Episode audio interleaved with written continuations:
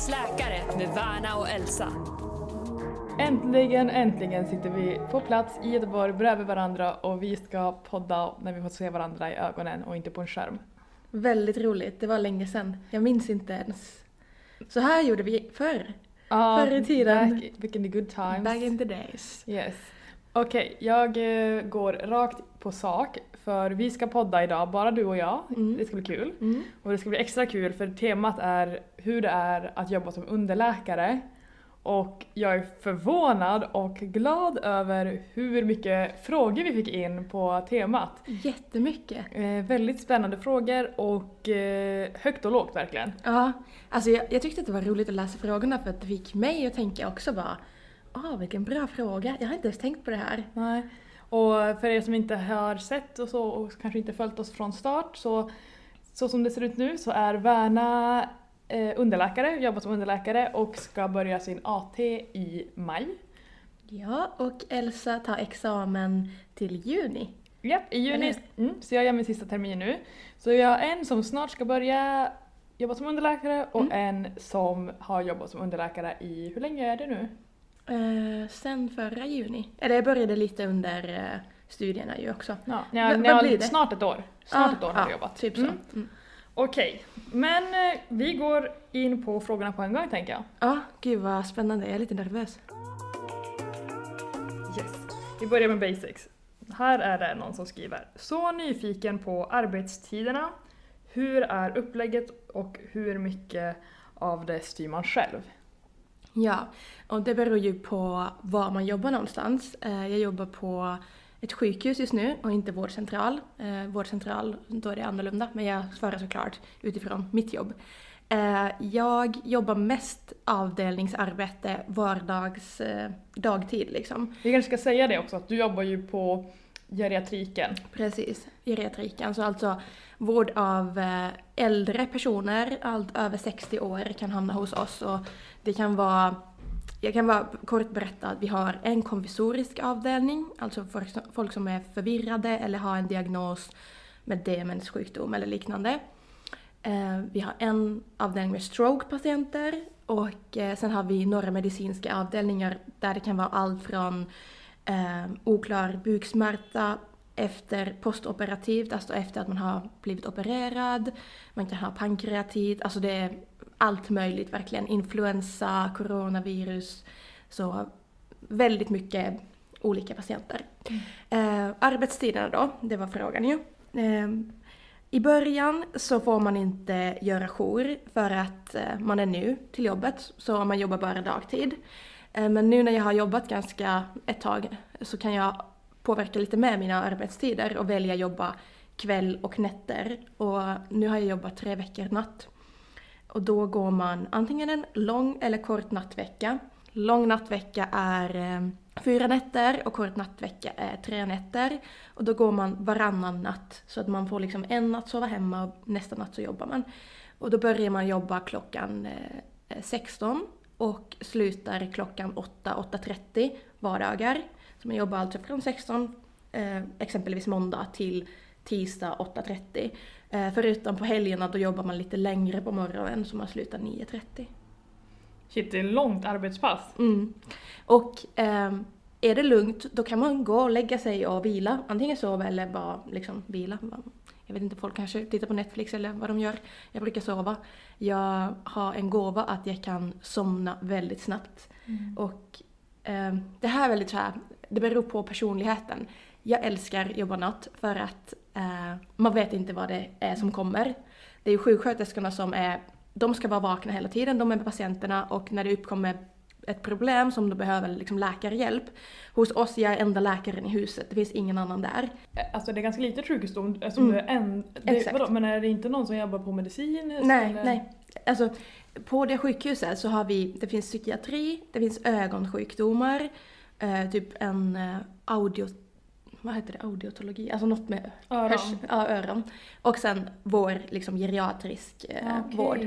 Så det finns ingen, alltså det som är också läskigt, det finns, finns ingen, ingen- narkosläkare, det finns ingen medici- alltså det finns ingen MIG-team, alltså mobil intensivvårdsteam. Så får man hjärtstopp hos oss så är det alltså jag är enda läkaren i huset. Men då måste det vara, alltså jag tänker om det inte finns liksom narkosläkare och den biten, då borde det väl antar jag vara så att patienter som är väldigt sjuka får inte vara hos er? Ja, vi skickar in patienterna även nat- nattetid så att blir någon dålig eller börjar Mm. liksom ehm, tappa andningsförmågan exempelvis, då ringer man ambulans och skickar in dem till ett större sjukhus. Ja. Eh, Så mycket sånt behöver man göra nattetid också. Mm. Och vi har en eh, ambulans i området som är liksom kommer, kommer vara på plats snabbt eh, om det är så. Mm.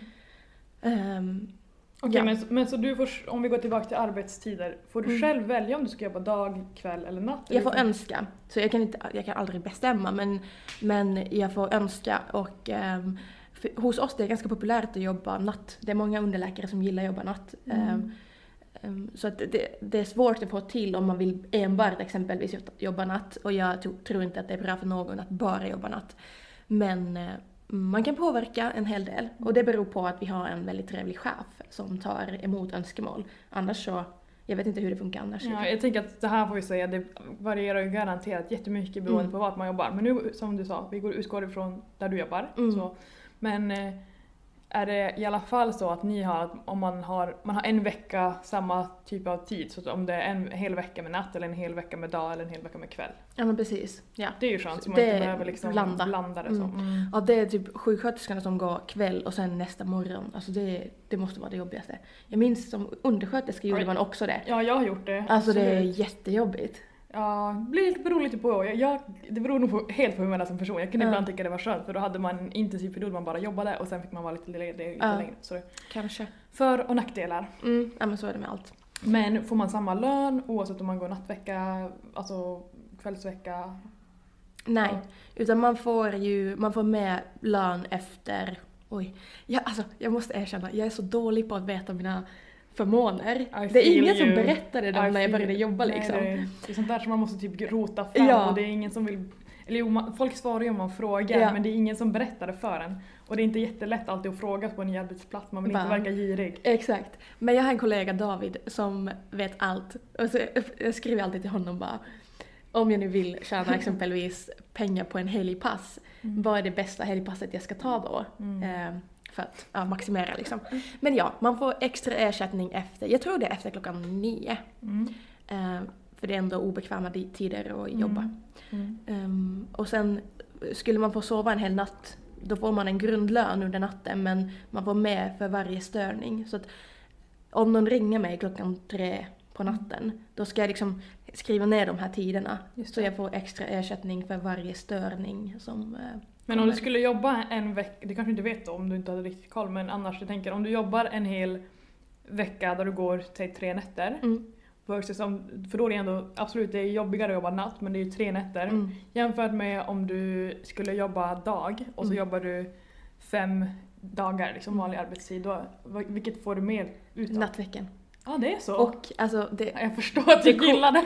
Jag förstår, alltså man har så mycket fritid. Och för att jag har hittat mitt sätt eh, att undvika sova på dagtid.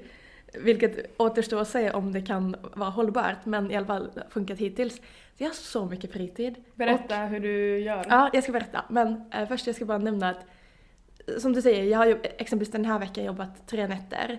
Och eh, jag har tjänat in liksom både med pengar och också tid. För man tjänar någon, eh, någonting som heter komptid. Mm. Så att nu vecka 12 när jag ska åka skidor, jag får betalt för den veckan för att jag har så mycket timmar in, alltså Ja, du kan ta komp... Du kan liksom... kompledigt det, Ja, liksom, precis. Kompledigt. istället för att ta ut det som pengar. Mm. Så det är väldigt, väldigt... Drömmigt. Alltså det är så Ska du vara ledig en hel dag eller flera dagar eller? Eh, En vecka.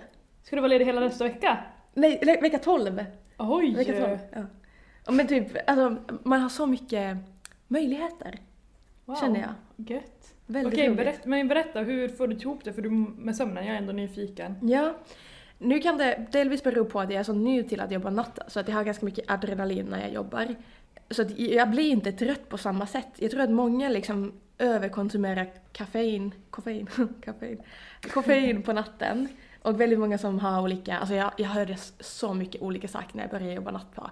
Att man ska ta betapred, du vet det är sån här eh, som ökar kortisolen i kroppen. nej men usch, nej. Att man ska använda koffeintabletter, godis, alltså jättekonstiga saker. Jag kör liksom en god middag på jobbet, det är viktigt. Man ska äta, det är Mm. jätteviktigt. Eh, Jag har några kollegor som är så nervösa att jobba natt att de kan inte äta, de mår liksom illa. Åh nej vad Jättehemskt. mardröm. Ja. Eh, och sen, jag dricker inte kaffe på jobbet någonting liksom, utan Mm. jag försöker verkligen Ja men jag dricker kaffe på morgonen den dagen jag ska jobba, men inte mer. Mm. Och då, om det kommer en lugn stund, ehm, istället för att liksom, ja men då äta godis eller kaffe och försöka hålla mig vaken, då går jag och vilar. Mm. Och sen när de ringer så går jag upp och då har man så mycket adrenalin att man liksom, man är inte sömnig när det händer någonting. Mm. Ehm, och sen vilar jag och sover i och med att jag har en gåva att kunna sova fast jag är på jobbet. Mm. Ehm, och sen nästa dag, oavsett om jag har fått sova hackiga tre timmar eller hackiga sex timmar, det kan vara liksom allt från att inte få sova typ alls till att ha sovit sex timmar. Så hittills det har funkat att jag går och promenerar ute eller gör någon typ av aktivitet direkt när jag går från sjukhuset liksom. Så att jag inte blir trött eh, på morgonen. Och så fortsätter jag min dag och gör vad jag ska göra, träna, umgås med vänner, fixa på saker Mm. eh, och sådana saker. Och så lägger jag mig bara jättetid för sen kommer jag ju vara trött till kvällen efter den dagen jag har liksom slutat jobba på Mm. morgonen. Eh, så jag kan vara liksom trött vid halv sju. Och så kanske lägger jag mig sjutiden och så sover jag kanske tio timmar Mm. till nästa morgon. Så har jag gjort. Mhm. Oj shit, det låter ändå... Det känns tufft, för det blir ju typ Mm. att du dynar, men jag fattar att det beror på. Får du sova sex timmar så är det ändå helt okej. Mm. Men om du får sova typ två timmar, att då fortsätta vara vaken. Mm. Det känns ändå tufft för kroppen. Och alltså det sjuka är att jag har, inte, jag har inte känt mig så trött. Jag undrar om det är för att jag är så ny till det här, eller om det, alltså kanske det kommer sen. Men det här har funkat så bra för mig. Skönt. Och just att se till att få frisk luft direkt när man går från jobbet. För går man hem och sätter sig på soffan och typ bör- börjar kolla på TV eller ja, jag vet inte vad folk gör, men då kommer jag känna sig mosig. Mm. Och jag har också haft en eh, otrolig lycka att alla dagar efter mina nätter så har det varit sol ute i Stockholm. Och det gör också mycket. Man vill inte gå och lägga sig Nej. hemma om det är strålande sol. Klart. Och sen så, vi ska nämna också att jag har ju varit på semester och jag kom hem och var ganska speedad. Jag var lite, nästan lite manisk. Så att vi får se, vi får se om det här håller. Men Mm. det har funkat för mig hittills. Mm. Spännande, Mm. kul. Okej men nu pratar vi massor om natt, men Mm. hur är det på dagtid om du jobbar vanlig? För jag tror ändå de flesta som jobbar som underläkare jobbar dagtid. Mm. Men eh, vilka jobbtider är det en vanlig vardag? Eh, Då har man, eh, på morgonen har man lite flextid och det betyder att du kan, det är lite varierande när eh, man kan komma till jobbet. Men man måste vara där till en, någonting som heter check-in och den är klockan nio. Eh, men jag brukar komma alltid klockan sju för jag gillar att börja tidigt och sen gå lite tidigare. Ehm, så att man kan börja allt från sju till nio och sen ehm, får man sluta, man ska jobba åtta timmar varje dag. Eh, så, så då slutar du allt mellan 15.30 till 17.30 typ. Eh, vi får inte jobba egentligen efter klockan sex för då det är övertid och man får inte betalt för det. Mhm. Oj shit. Okej men spännande. Då fattar jag ändå att det känns som att du får betydligt mer fritid om du jobbar nätter än om du ska vara på plats. Ja. Alltså jag kan säga att jag vill välja en jourtung specialitet. Dels för att man får så mycket fritid och så mycket komptimmar. Det här jobba från åtta till fem är någonting som jag vill verkligen inte göra. Alltså gå till jobbet när alla andra går till jobbet och sluta när alla... Jag vill inte, alltså jag vill verkligen inte det. Nej, jag håller med dig. Men jag vill heller inte vara vaken på nätterna. Jag gillar inte det. Ja, jag det- gillar det. Och man får vara själv också och ta liksom, man lär så mycket mer. Ja, det förstår jag. Mm. Och det är lite roligt. Alltså det är på något sätt, ja. Det kommer vi få testa på det. Du kanske gillar det och ändå. Ja, vi får se. Man, ja. Du kommer gå nätter snart. På, ja, jag vet. På, men det är inte samma sak. Det är liksom några nätter som student på gynekologkursen. Ja. Vi får se. Mm. Men också tänker jag på det här med, alltså det finns så mycket studier gjorda Mm. på att skiftarbete och alla hälsorisker, även om man tycker att man mår bra så finns det ju alltså vetenskap som visar att Man får högre blodtryck. ja. och typ ökad risk för massa jobbiga sjukdomar och grejer. Så det är sant. det är slitsamt på kroppen och det går inte att säga annat Neka. om. Nej, Nej. Det, det stämmer. Eh, ja. Nåväl, nästa fråga. Jag tror att många som pluggar i min klass nu och som är snart färdiga läkare kan känna igen sig i den här frågan. Känner mig osäker på att klara av jobbet som läkare. Känns ofta som att man inte kan något. Ja, alltså, Imposter syndrome. ja, alltså man kan ju väldigt lite. Måste jag säga. Hur var det för dig när du liksom din första dag på geriatriken? Eller Ja. första jobb under läkarvicket liksom. Um, jag har överraskats med hur mycket man får hjälp av överläkare. Um, man, har en, man, man får stämma av sina patienter som man tar hand om varje morgon och eftermiddag. Och eh, man känner inte sig så ensam. Och uh, på min arbetsplats så stöttar vi varandra, vi underläkare sinsemellan. Um, men det gäller ju att vara ärlig och ödmjuk och erkänna att man inte kan. Eh, alltså basala grejer kan man ha glömt och jag är väldigt ödmjuk inför att även om vi har pluggat mycket så mycket också eh, har det finns någonstans där men du kommer inte ihåg det i stundens hetta liksom. Och jag, jag skäms inte att säga bara gud, jag minns inte det här, kan, kan du hjälpa mig? Mm. Även liksom från mina kollegor. Jag har typ släppt det här, men tänk om de tycker att jag är dum i huvudet. Ja, då får de tänka det. Så länge det blir bra för patienten och jag lär mig för min egen skull. Jag, jag, typ, jag hade en ny kollega precis i veckan och jag sa till henne, hon bara eh, det kändes som att eh, jouren, alltså bakjouren, för hon ringde till en överläkare, bara tyckte att jag ställde jobbiga, enkla frågor. Och jag bara, då får de tycka det. Alltså, man ska inte lägga fokus på att eh, tänka för mycket vad alla överläkare Mm. eller dina kollegor tänker. Mm. Utan bara, det är inte för deras skull du gör det jobbet, utan det är för patientens skull. Mm. Och är du det minsta osäker, då ska du fråga. Ja, 100 Eller procent. googla, Jag, tycker det, jag kan bara hålla med. Även om jag inte har jobbat ännu som underläkare så kan jag tänka mig. Mm. Och jag har ju i alla fall haft lite snack och ish intervjuer med överläkare som anställer och som är vana att jobba med underläkare. Mm. Och jag tror också det är just att det ofta är man själv som ny läkare, den som har kanske högst krav på sig själv. Mm. Jag menar, vi vet inte hur det är när man väl är anställd och när man är på plats. Och det är lätt att föreställa sig då att man själv ska vara som alla andra man har sett där, alltså som de som är legitimerade läkare, Mm. som har jobbat i flera år, som har erfarenhet. Och man känner att men shit, jag är inte där. Mm.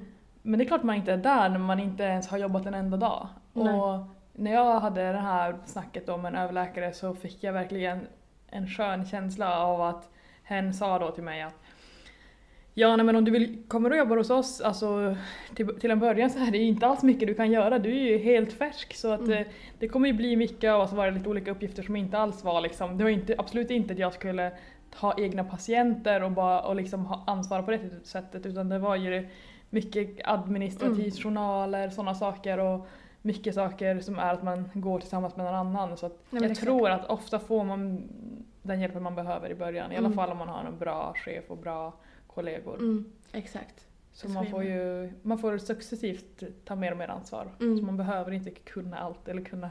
Nej. Någonting kan man säkert men man, ja, det känns ibland som att man inte kan. Ja men precis. Och sen kan jag också säga att eh, efter att ha jobbat där jag jobbar, det är inte den som är medicinskt duktigast. Alltså det finns ju alltid variation bland underläkare Mm. hur mycket man kan. Den som är bäst, alltså kan mest teoretisk kunskap är inte den bästa läkaren.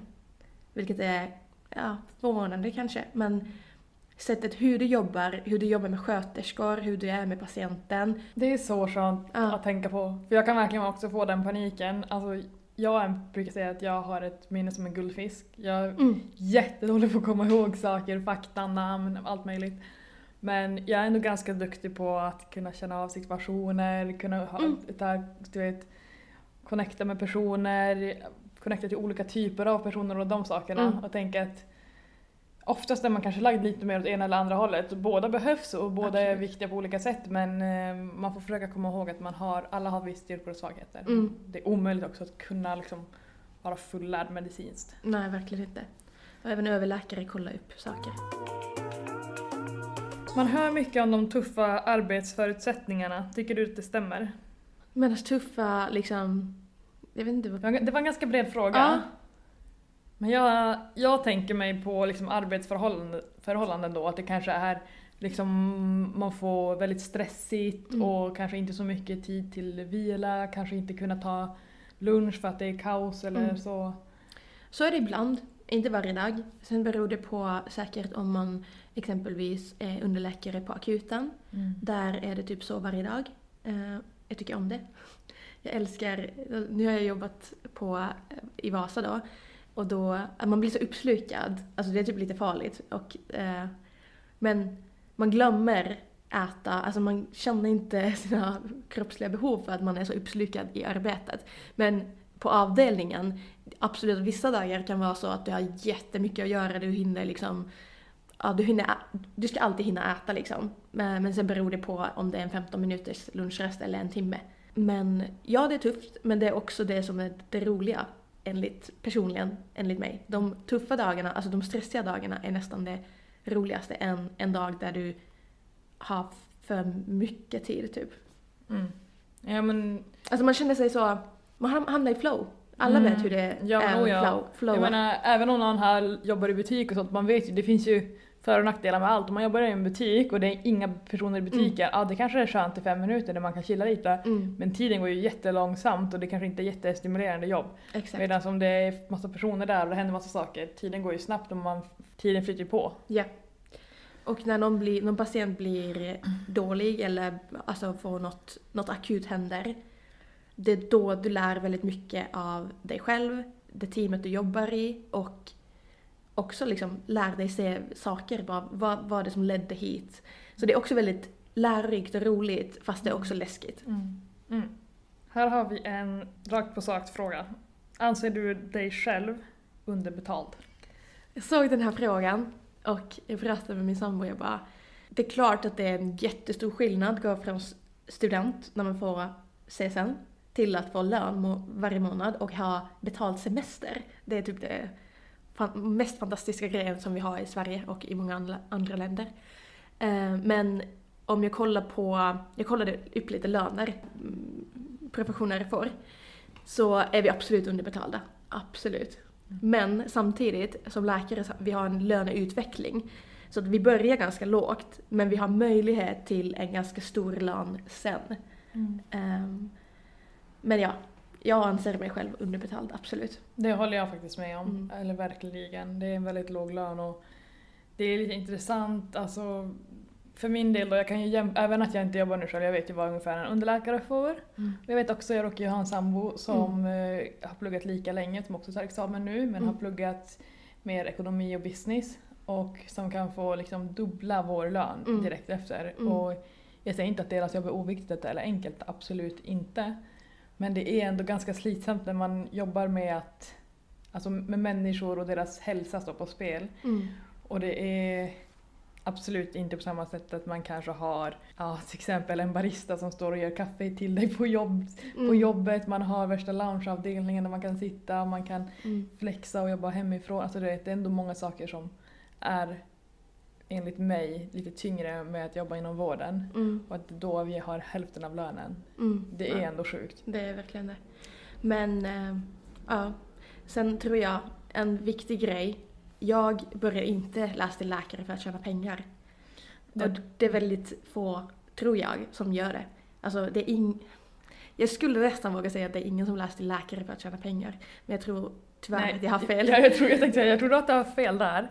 Däremot tror jag att om man väljer jobb, eller om man ska välja jobb och enbart fokusera på att tjäna pengar, då är inte läkare rätt jobb för du kan tjäna mycket mer pengar på andra sätt. Mm. Men eh, vi har ju en bra lö- löneutveckling och det är ett stabilt jobb och det finns jobb så att Mm, exakt.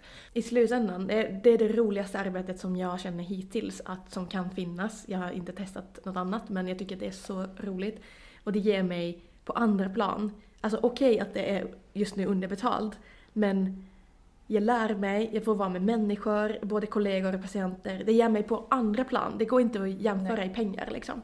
Nej. Och att jag inte behöver ha, ha en kontorsjobb. Jag hade inte velat ha det. Jag vill inte sitta på datorn.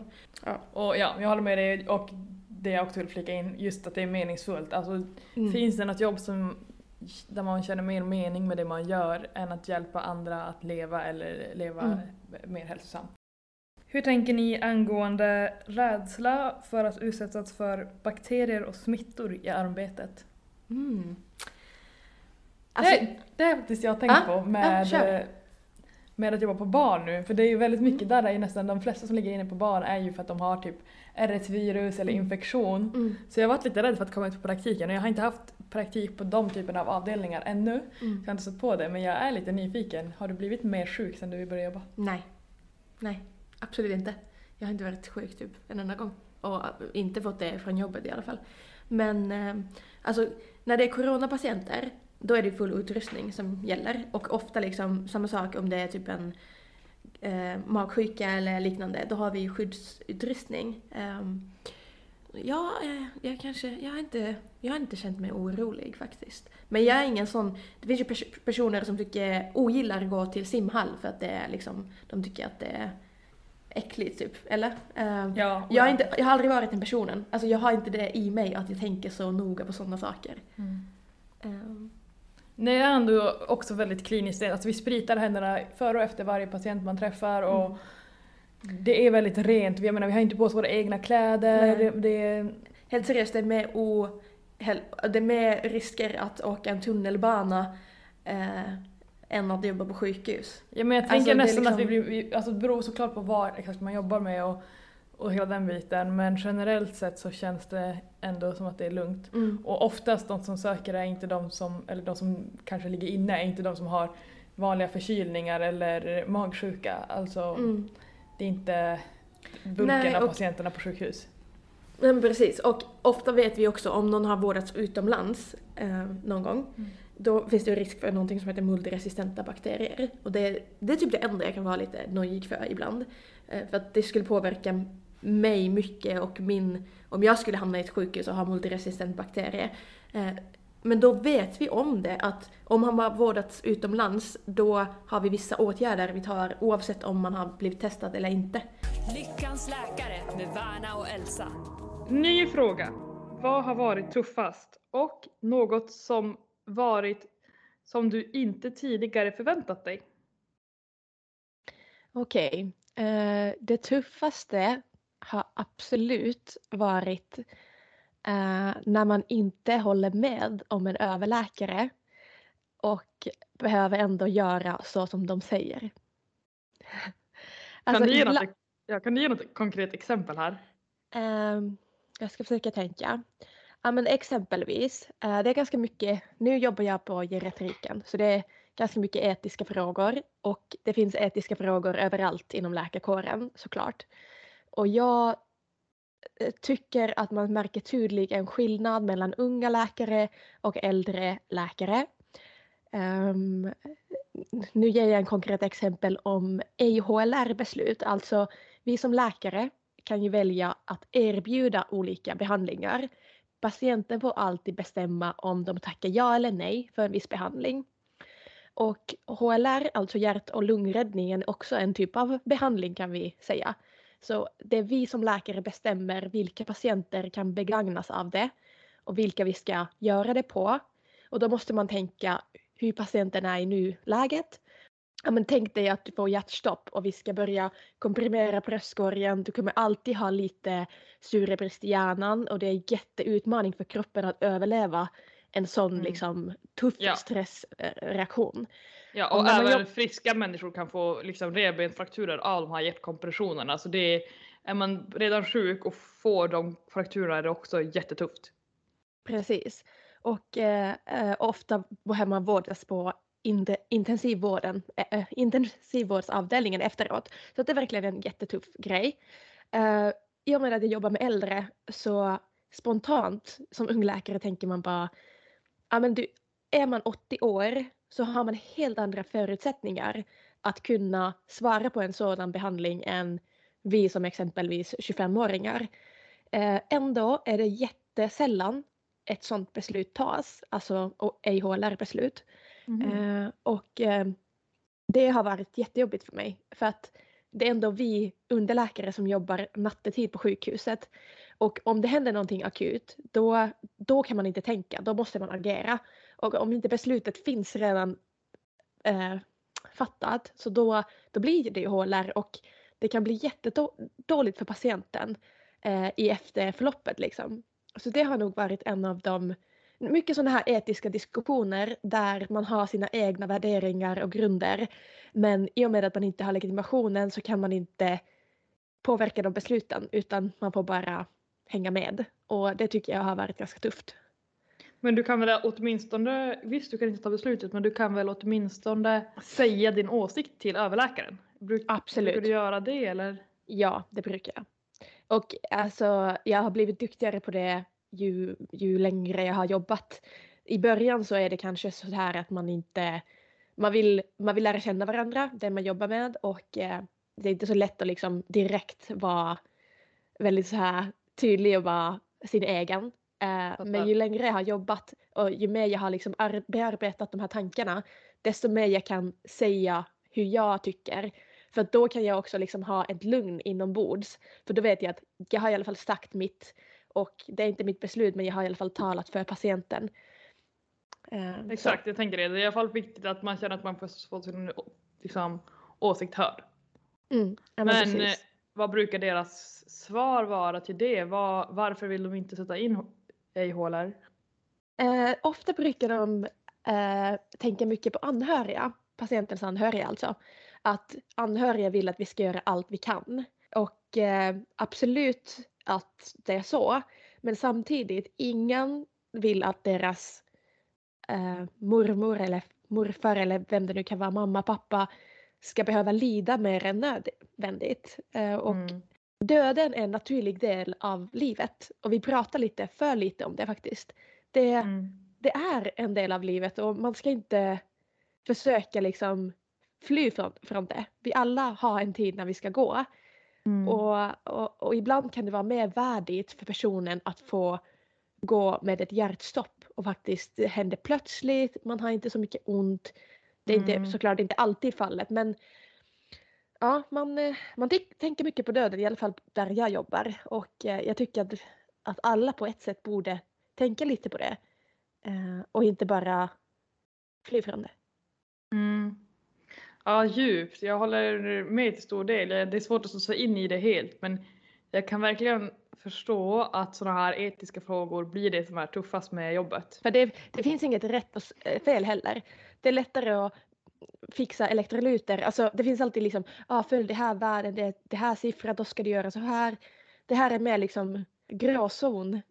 Folk alltså det är ett hur stort ämne som helst. Ja, man skulle kunna djupdyka hur mycket som helst i de här frågorna.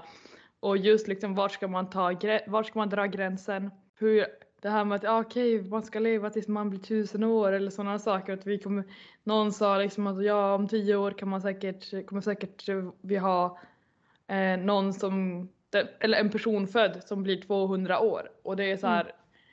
ja, men vad är också ett värdigt liv och ja, det finns hur mycket som helst att gå in på. Men, eh. Precis, är det, är det att vi vill leva, är det kvantitet eller kvalitet? Alltså mm. vill vi mm. verkligen leva 200 år eller vill vi hellre leva fullt ut och leva, leva ett värdigt och händelserikt liv? Ja men precis, alltså tre extra år kan ju vara jättebetydelsefullt men tre extra år kan ju också inte alls vara så trevligt om det innebär att man är helt medvetslös, ligger inkopplad till en respirator eller kanske har konstanta infektioner och inte kan röra på sig och alltså ja, inte kan, få sin, mm. inte kan prata. Alltså det finns ju så otroligt, just att vara vid liv mm. är ju ett extremt stort spann. Man kan vara ja. vid liv och leva och man kan vara vid liv och knappt leva. Exakt, vara vid liv oh. och att leva är inte samma sak. Nej, mm. nej. Mm. Bra poäng. Okej, okay, och vi skulle kunna stanna på det här jättelänge men vi måste ja. gå vidare för det är många frågor och det var ju en delfråga på det här. Någonting som inte var som du förväntade dig? Eh, administrativa bördan. Det är ja. så mycket mer än vad jag trodde.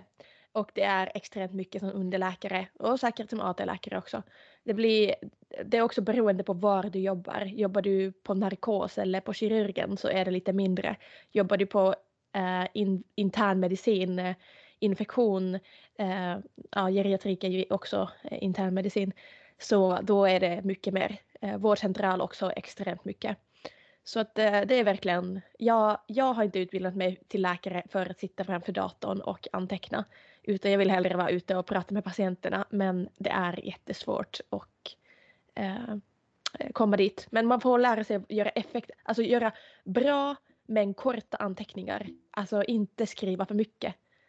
För då, då man tar sin egen tid som man kan använda på bättre sätt och man tar kollegornas tid när de ska försöka sätta sig in i en patient och det är för långa anteckningar. Ja, lurigt. Fattar det. Mm. Det är många som säger att det är ett problem också. Men... Ny fråga. Upplever du att det finns en hierarki socialt? Att man kanske som underläkare känner sig underlägsen? Det var vi ju lite inne på det här när du sa att du inte riktigt kan konfrontera överläkare. Men Ja. shoot. Ja, men det finns det absolut. Eh, sen så i vår, vår klinik så äter exempelvis överläkare, underläkare, ST-läkare, alla äter tillsammans i samma eh, matbord. Så det är inte hierarki så. Och man pratar med varandra även om andra saker än jobb.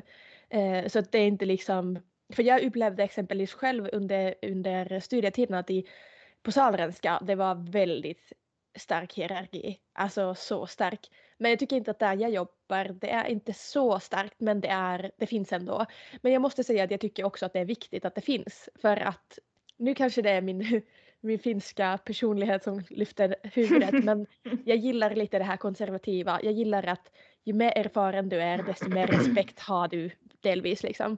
Eh, Så jag tror att inom sjukhus, vi kommer alltid behöva en viss hierarki för att det ska fungera och eh, flytta på. Sen Mm. behöver det inte betyda att man inte får säga, alltså fritt ord måste också finnas, men, men sista ansvaret ligger ju alltid hos överläkarna och då, då är det rimligt, tycker jag, att de också har respekt inom om, där man jobbar. Mm. Mm. Ja men alltså precis, jag tycker det är bra poäng. Det är jätteviktigt att man blir lyssnad på, att man får säga sin åsikt. Alltså Mm. Men absolut att man ska ha respekt för att inom medicin, det är sjukt mycket kunskap som man behöver bära på och man samlar ju på sig med åren. Det går inte att säga annat. Alltså, det märks verkligen när man säger att men nu kommer den gamla räven in så passar man på att fråga de här frågorna som man har, eller problemen eller patienterna man inte riktigt har kunnat liksom komma underfund med så har de ofta haft någon liknande patient tidigare med liknande problem och så har, har de ett bra svar. Alltså det går inte att undkomma. Man kan vara hur smart som helst men man behöver också erfarenhet. Precis.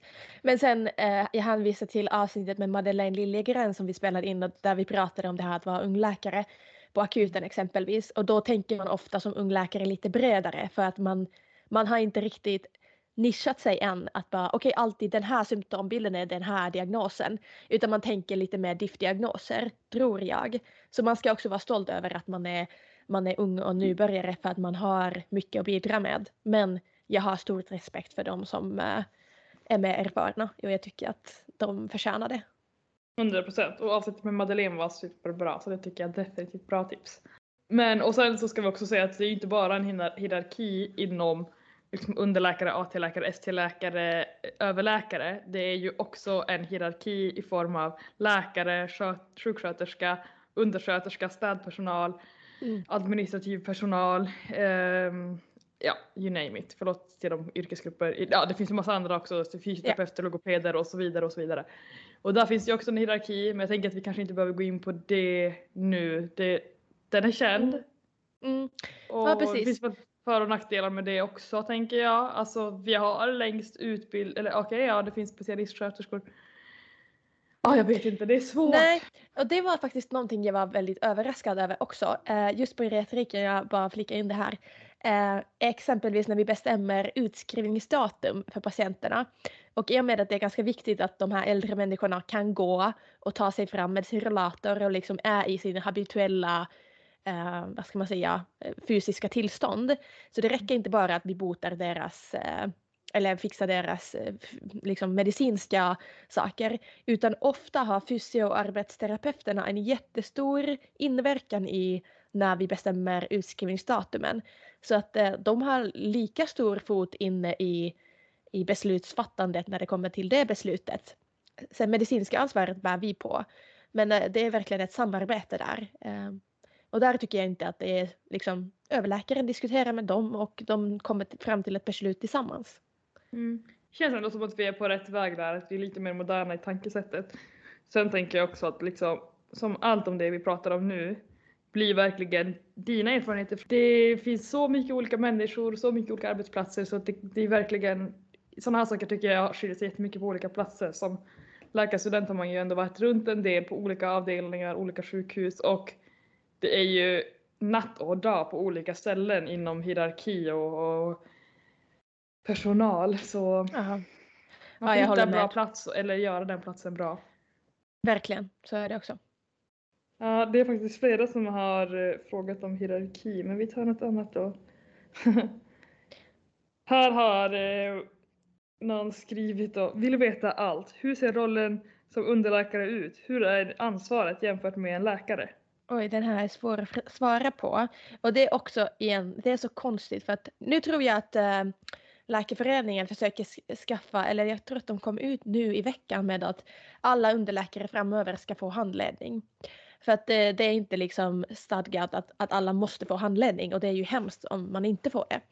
Men som underläkare, eh, man eh, egentligen kan inte bära ansvaret för det medicinska. Så att eh, det är alltid någon med legitimation som bär det yttre ansvaret. Så gör du fel så är det inte i slutändan ditt fel. Du kan inte bli av med din legitimation för att du har ingen legitimation utan den som har legitimation kommer i så fall straffas. Men sen exempelvis nu, eh, nu jobbar ju, där jag jobbar, så jobbar vi nätterna och vi har en bakjour i hemmet och det är ju vi som inte har legitimation som är på plats. Och de har definitivt inte koll på allt vi gör utan då är det tillit. Eh, de litar på oss och eh, de litar på att jag ska ringa om jag inte kan eller jag ska inte göra saker utan, eh, utanför min comfort zone. Sen finns det alltid sjuksköterskor på plats som har legitimation som man kan fråga, fråga och bolla med, vilket jag uppskattar jättemycket.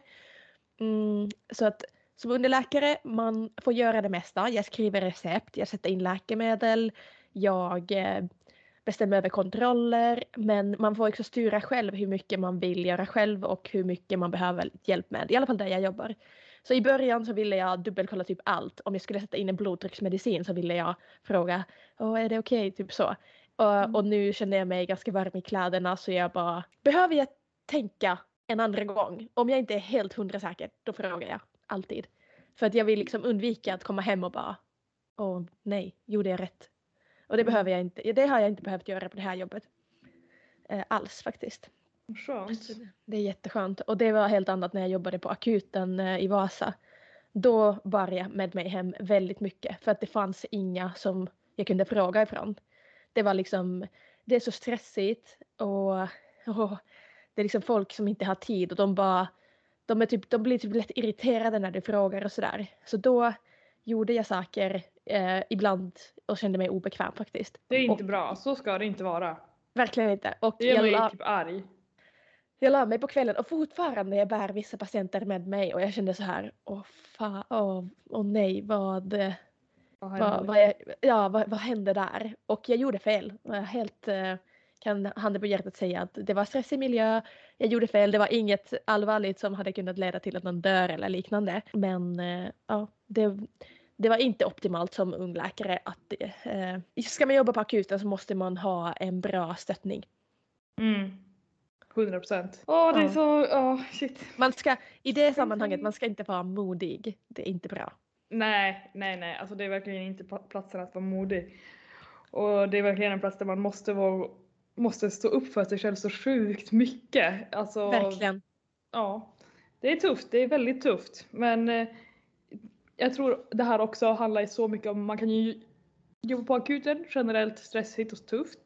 Men det beror också där igen på vart man jobbar och jag vet inte, jag har inte koll på reglerna i Finland versus Sverige och sånt men har ju absolut upplevelsen av att vi i Sverige generellt har det mycket bättre bemannat och inte alls lika stressigt som i många andra akuter runt om i världen. Jag kan ta ett konkret exempel från nu när jag varit på barnakuten här, både med kirurger och medicinsk barnakut. Och det är så mycket läkare och så lite patienter. Alltså på riktigt, läkarna satt ju typ och rullade tummarna på, på liksom akuten och, och, och väntade på patienter. Det var verkligen inte så att det var något fullt väntrum. Så Mm. det, och det är verkligen, men sen så är det också dag, dag till dag såklart hur, hur Ja. stressigt det är och plötsligt söker jättemånga samtidigt och sånt. Så att, Ja. ja, en, en, en, en annan konkret grej som jag tycker att Sverige och de sjukhus som jag har i Sverige jobbat på, eller varit på eh, som student exempelvis, vi har alltid ledningsläkare. Och det är en jättebra grej, för då har vi en person som du kan alltid gå och fråga ifrån. Den kommer alltid sitta där med sin dator och kan diskutera och bolla med dig frågor. Det är, det är jätte- jättebra. Du Ja det var ringa. grymt. Du bara går Ja. dit och du kan bolla. Och det kan vara lite kö men då väntar du och får fundera en extra gång. Det, håller med, det är så sjukt bra. Håller med. Älsk, älskar Äl- ledningsläkare. Heja dem. Och de är oftast väldigt trevliga. Det känns som att det är välutvalda personer. Ja, jag tror också det. Det här är intressant. Hur upplever ni läkare när sjuksköterskor tillrättavisar er? Hur upplevde ni första tiden som nya?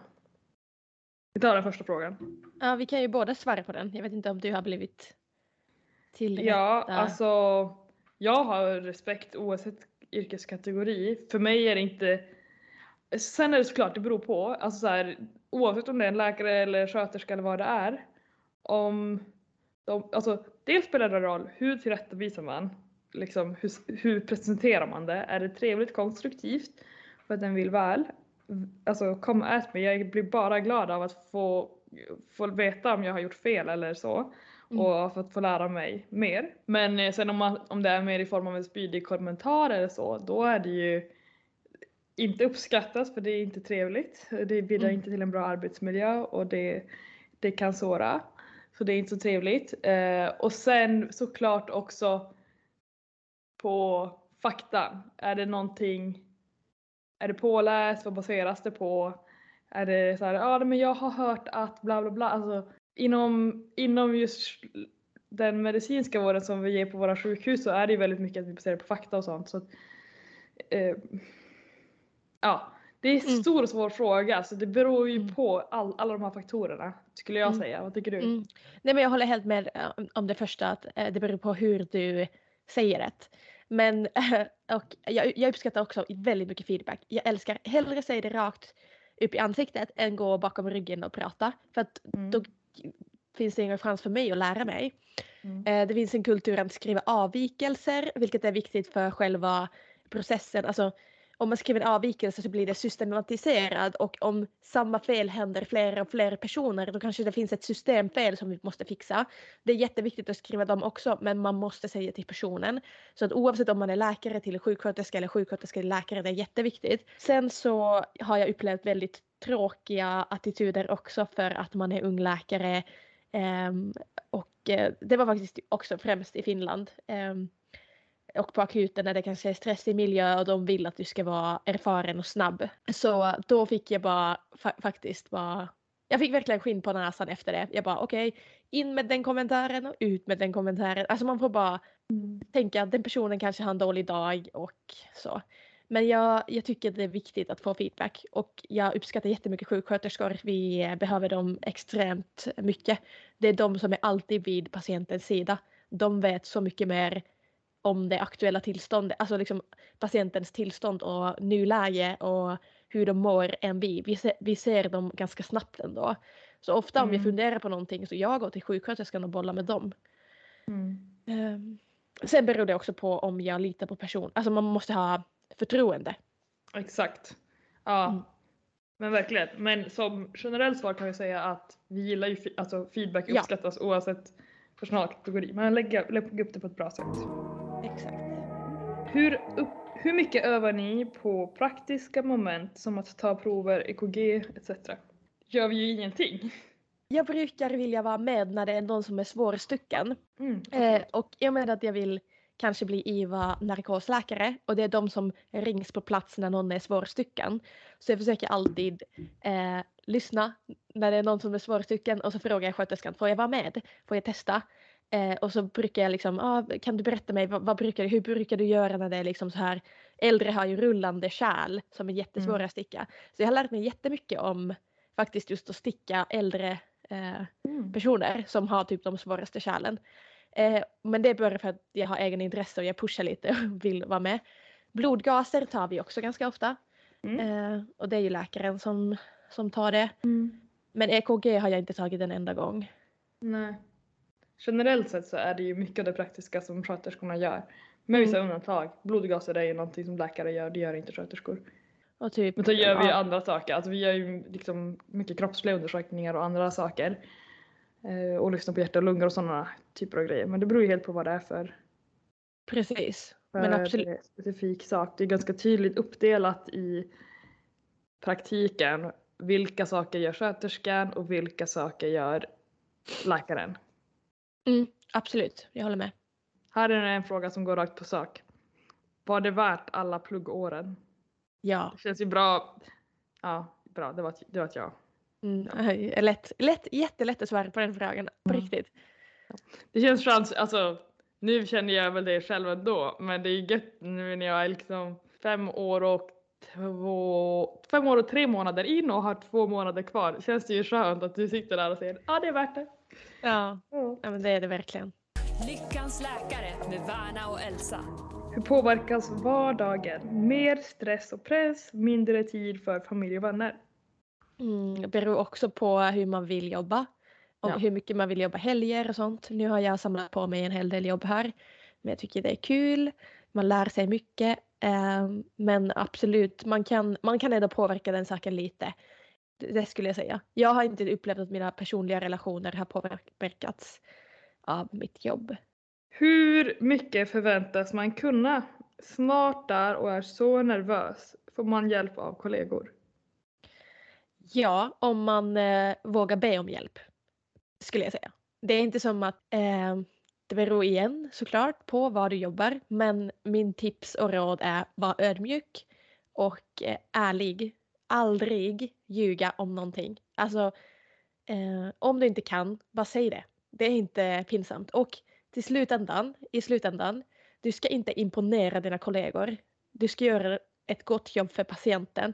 Så bara släpp all liksom sån här, jag vet inte vad ordet är på svenska när man försöker hålla upp ett... Pride, eh, alltså jag vet inte heller. pride. Men, eh, pride typ ja. Alltså jag, det var ju engelska nu men ja.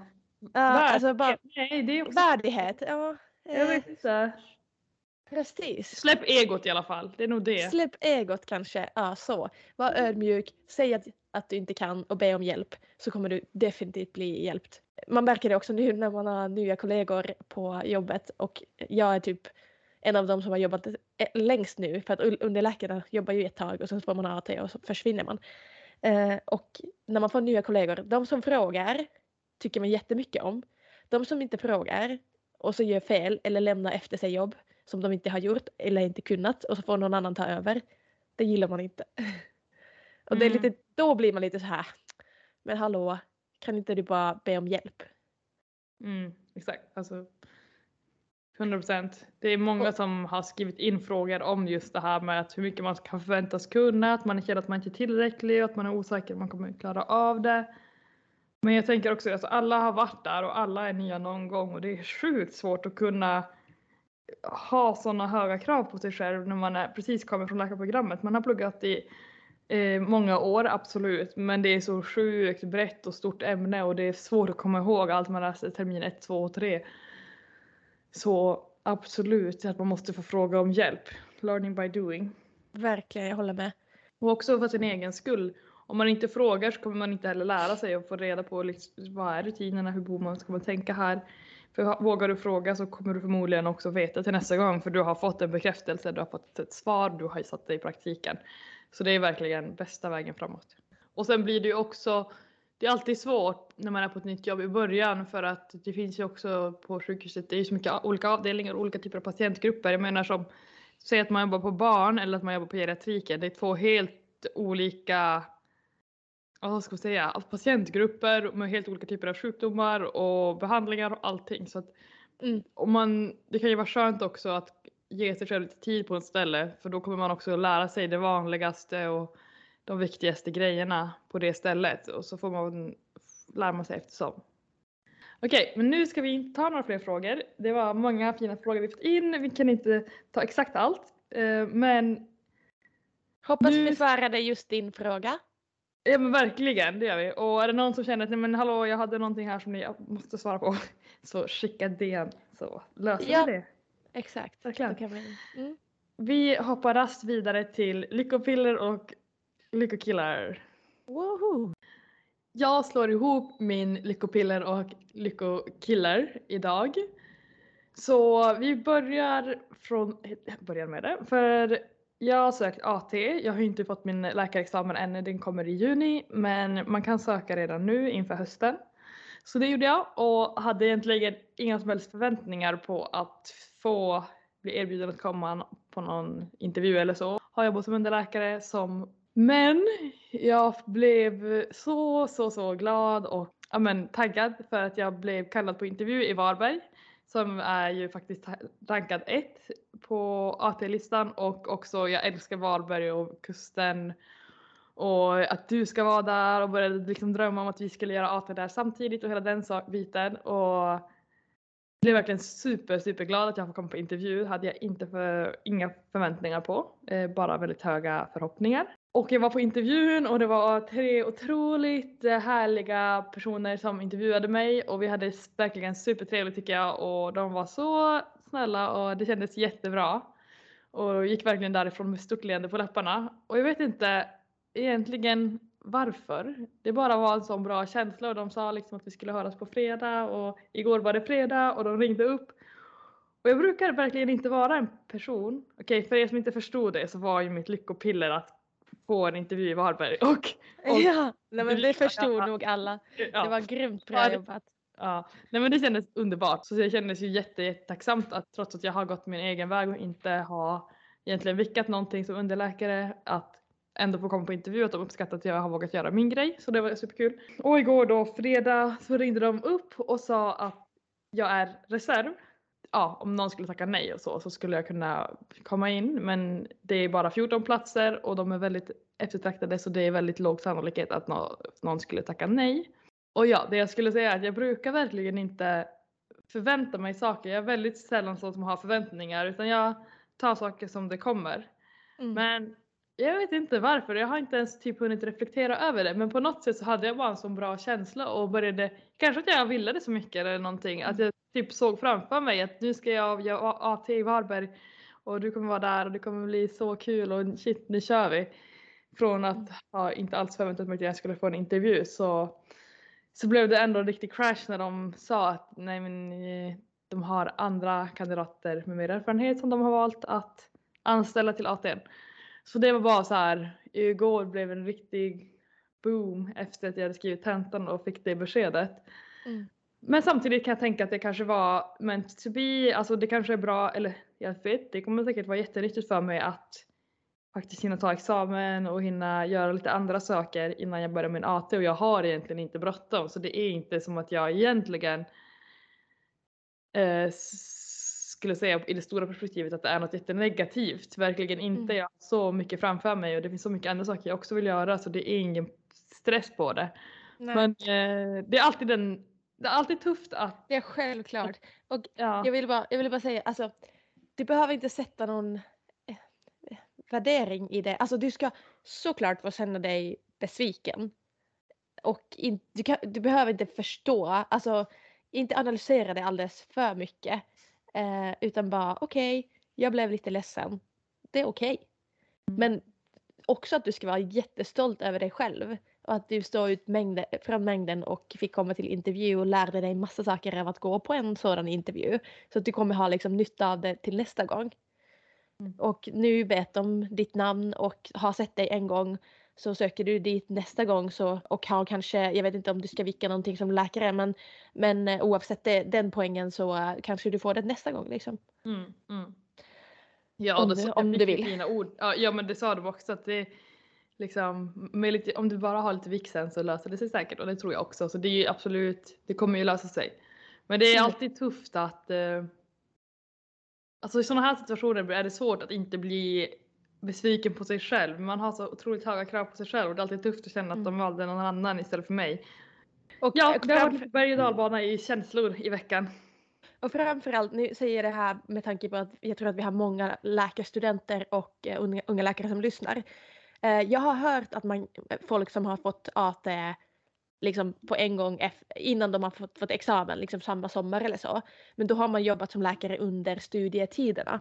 Så jag har aldrig hört att någon skulle få AT innan man har jobbat som underläkare på något sätt. Nej, det är faktiskt väldigt sant. Samma här. Eh, och det är också, jag har vet också folk som har fått jobba som underläkare liksom direkt till hösten efter examen. Eller ja. Mm. Men då är det oftast på ett sjukhus som kanske inte är absolut högst rankade. Mm. Och så är det också att de själva då har, liksom som du säger, under, samtidigt som parallellt med studierna har jobbat som underläkare och kämpat mycket för det. Så det, det är inte jättelätt att få AT, eller det är svårt att få AT direkt. Precis, precis. Fokusera på nuet ett tag så får vi se vad som händer sen. Nu vill jag höra om Mm. dina lyckopiller och lyckokillar. Jag tar mitt lyckopiller först, oväntat nog. Eh, och det är att jag ska imorgon åka på en veckas semester med min pappa och en hel massa ortopeder. Eh, åka skidor en vecka och jag ska testa på telemark också.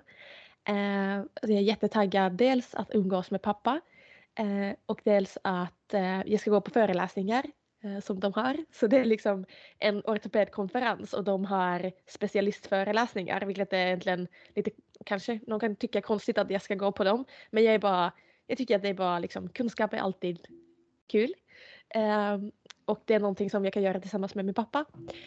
Och jag tänker faktiskt, jag har funderat på att jag kan dela lite saker på stories om ni är nyfikna. Eh, vad jag lär mig under veckan. Så det är jag jätte, jättetaggad på. Jag kan säga direkt att jag vill att du ska dela de här sakerna på stories. Det låter superspännande, kul! Ja, vi får se om det är för hög nivå att jag inte fattar någonting men då får jag bara fråga pappa helt enkelt. Och lyckokiller. Eh, jag skulle kunna välja det hemska regniga vädret i Stockholm. Men det var faktiskt ganska härligt att få regn i ansiktet när jag slutade jobba i natt. Eller i, i morse. Oh no, din Eh. strike har, din strike har, har Jag vet! Jag vet! Det här är första gången det regnar efter min natt. Alltså hittills, ni som inte följer mig på Instagram, jag har haft sol varenda morgon efter nattjobb och idag eh, så hade jag inte det. Men eh, helt ärligt, min lyckokiller är att eh, göra för mycket. ja. Eh, göra för mycket och eh, inte vila. Eh, jag jobbar stenhårt på det och jag fick en idag en som bara eh, okej, nu måste vi backa igen lite. Det blir jättebra med semester och eh, få lite avstånd för vardagen och reflektera över eh, för fortsätter jag så som jag har gjort nu egentligen några månader hela, hela början på året så kommer jag nog gå in i väggen ganska snabbt igen. Nej, ingen skratt på det. Jag, jag skrattar. Men, men helt seriöst, eh, det är inte kul. Nej. Eh, Jag måste lära mig att vila.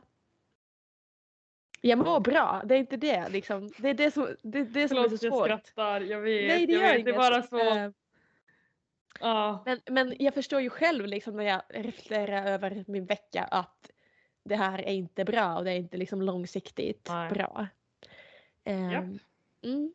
Så det är lite så. Det är bra, det, det är bra att du är medveten om det. Så du, ja. Och du kommer Om att lära dig. Om någon har tips hur man ska vila så... Men jag, jag tror verkligen att jag måste bara hitta mina egna sätt att eh, acceptera att man behöver vila. Ja, och inse att less is more ibland, tänker jag. Att Mm. det är lätt att tänka att jo men det här vill jag så jag ska säga ja, jo det här vill jag det så ska jag säga ja. Ibland vill man saker men man ska ändå säga nej. Ja, Ja. ja, jag är jättedålig på det där. Mm. Ja. Bra, men eh, vi ska snart runda av här. Jag Ja. har dock en sak jag känner att jag vill ta upp i podden innan, eller Mm. framförallt att jag vill fråga dig och så får det bli nu över podden eftersom vi, råkar sitta här. Tyckte det var så intressant på din eh, story jag såg. Förlåt men jag tyckte det var helt jag vet jag tyckte det var säga. helt sjukt. Det här är ju jag frukterna. jag Det var ju på jobbet då, nu har vi ändå pratat mycket om jobbet så. Att folk, då för er som inte har, följer Värna på Instagram, gör det för det är kul. Eh, men att ni har på er avdelning då antar jag, har ni eh, för personalen då kommer det sån här personalfrukt typ. Fruktkorg, ja. Det fin- ja, fruktkorg. Och att det är då personal, jag vet inte vilken kategori, om det är läkare eller Alla, sköterskor eller vad det är. Alla kategorier, okej. Ja. Ännu mer intressant. De på riktigt paxar frukt i form av att man skriver sitt namn på bananskalet. Skriver dag, typ, jag vet inte vad det var för namn, men hittade jag på ett namn bara, typ Karin, torsdag. Så den här bananen har jag planerat att äta på torsdag. Så ingen får ta den. Alltså jag är, jag är lika chockad. Det var jättemånga ja, många som kommenterade på det där. Ja, det var det jag ville fråga, vad, för jag tänkte bara shit jag, håller, jag är så med det här, men det här är superintressant. Men jag ville veta det, vad fick du för svar? För är det vi som, vilka, vad tycker folk? Alltså folk var så här, det här är helt galet. Snälla ät den bananen oavsett att personen har skrivit eh, på den. Och, alltså typ alla, alla skrev bara nej det där är sjukaste jag har sett. Bara, Ja, eh, nej, nej, nej, nej, vad är det som händer? Eh, men nej, men alltså jag tycker också att det är väldigt märkligt. Eh, märkligt beteende. Ska man, min poäng är lite så här, planerar du att äta en banan på torsdag då kan du väl köpa en egen och ta med dig till jobbet. Och eh, alltså du kan inte paxa frukter. Nej, men eller så här, en fruktkorv på jobbet, det är till för att man ska kunna ta när man behöver och sånt. Det är inte till för att man, någon ska planera att ta en banan på fredag eftermiddag och där ligger den färdig för dig. Alltså, ja, jag vet inte. Nej, och det roliga var ju eh, till slut att den här personen som hade sen skrivit, alltså jag, hitt, jag hittade, eller de, de so, äh, låg framme på, stod framme på tisdag och då hade folk paxat frukter till torsdag och fredag. Man bara okej.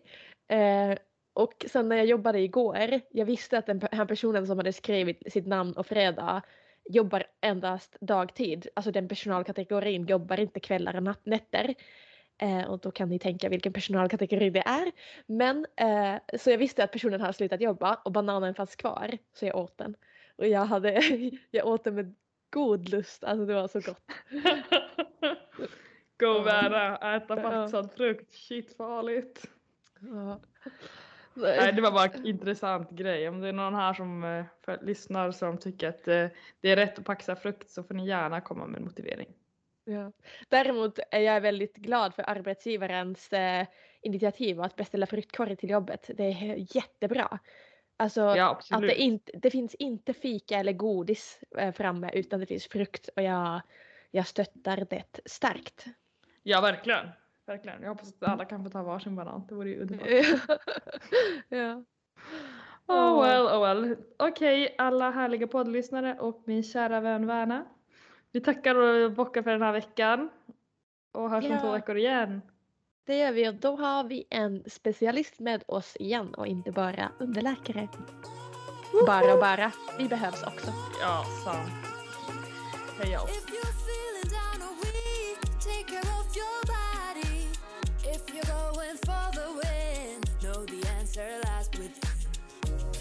Lyckans läkare med Värna och Elsa.